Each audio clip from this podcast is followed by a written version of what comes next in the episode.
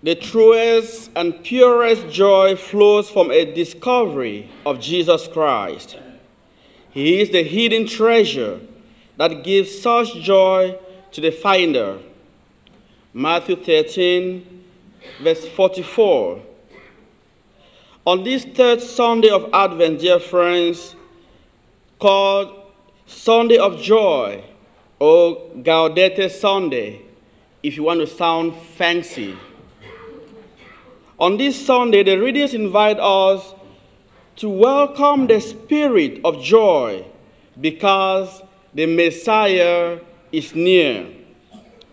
St. Paul invites us to prepare for the coming of the Lord by assuming three attitudes.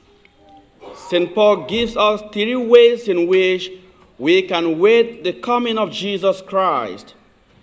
The first, he said, constancy in joy. Rejoice always. And the second is steadfast in prayer. Pray without ceasing. And the third is gratitude. Give thanks to the Lord always.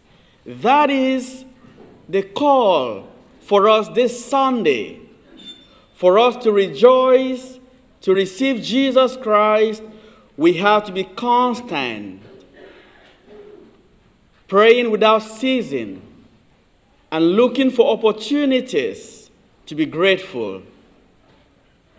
I know some of you parents were looking forward to receiving your kids coming from college to celebrate these holidays with you. You were anxious how will she look like? How will he look like?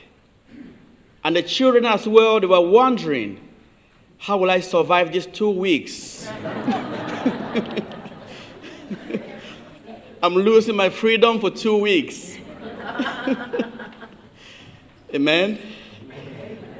That is a life. We all have our own anticipations, our own expectations. While we are looking forward to receiving them, they are looking forward to when they will go back.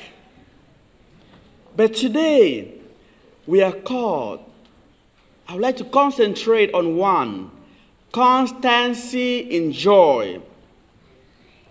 What is stealing your joy? What is stealing your joy? What is the thief of your joy? Is it your parents, your children, your friends, your family members, your job, or some habits you have cultivated over the years and you are looking for ways to get off of those habits? Today, the readings call us to rejoice because the Lord is near.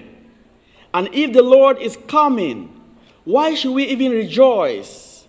We rejoice because He is coming, as Isaiah 61 tells us. He is coming to bring glad tidings to the poor. Are you poor in some way? In decision making, in your studies, at your job, in your own personal relationship with God? Do you feel yourself as a poor person? The Lord is coming today for you. He is coming to heal the brokenhearted. He is coming to heal the brokenhearted. Are you one of those whose heart has been broken 99 times already by whoever, by whatever? The Lord is coming to reassure you that you are not alone.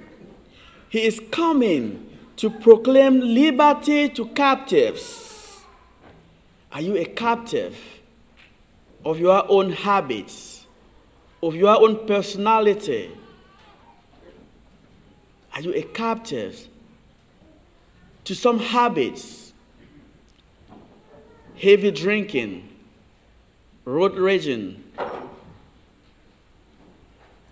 driving drunk? addiction? Are you a captive to all of these things?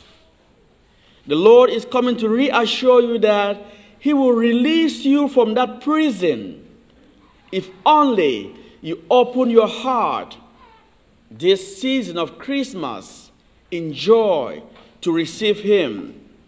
He is coming, therefore, to announce a year of favor to all of us who have been struggling, who have been in prison, who have been in captivity.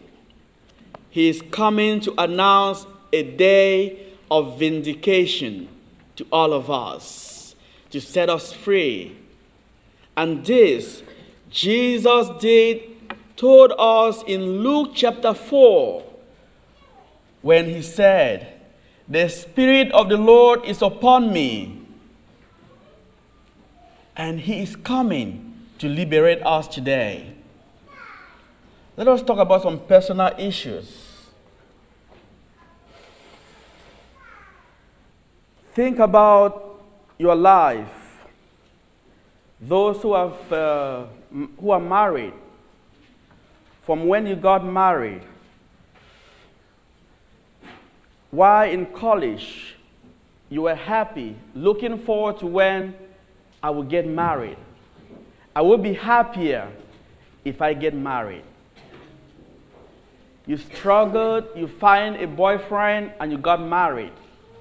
You said, Oh God, I'll be happier if only I have a son. You anticipate your happiness to when you have a child. And there you go. God blessed you. You had a child. You say, Lord, this is stressful. I can't wait for this child to start going to, to school, to kindergarten.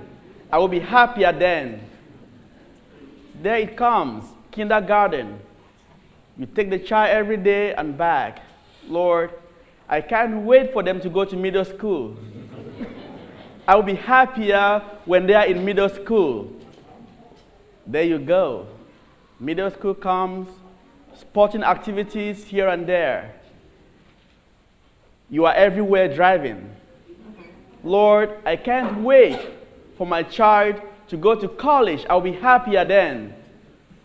The day they have the scholarship for college, you go to your room and cry. Lord, I'm going to miss him. I'm going to miss her. I'm going to be without her. I can't wait for them to come back home. And they are back home. Lord, these two weeks are going to be tough. you anticipate your joy.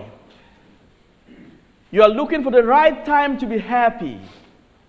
The right time to be happy is now. The right time to be happy is now. Whether you are married or not, whether you have a child or not, whether you have a husband or not, the right time for you to be happy is now. Do not anticipate your joy for a later day. And you can only find that joy, the real joy, in your encounter with Jesus Christ. You cannot purchase that joy. You cannot buy the joy. The joy you buy with money lasts only as long as that thing is still new. When it is getting old, you want to trade it in. I'm fed up with this phone. I'm fed up with this car.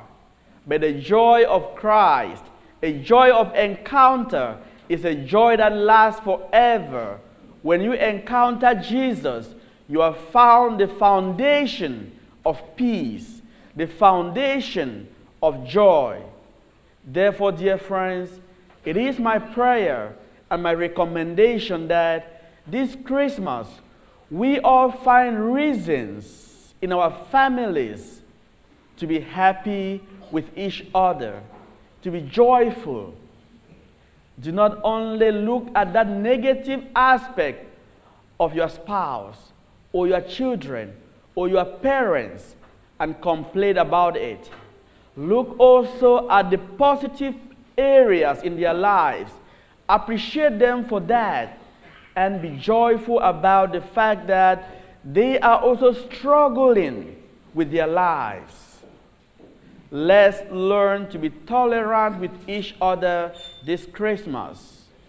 Let's learn to be patient with each other this Christmas. The little kids, show some kindness to your parents. When they say it's time for you to go to sleep, do not wait for them to say it 10 times before you go. When they say stop playing your game and do your homework, do it happily, joyfully, because it is all for our good. So I invite you, dear friends, to think about these things. Do not anticipate your joy. Do not anticipate your joy for a later date. That's my prayer for you. Amen. Amen.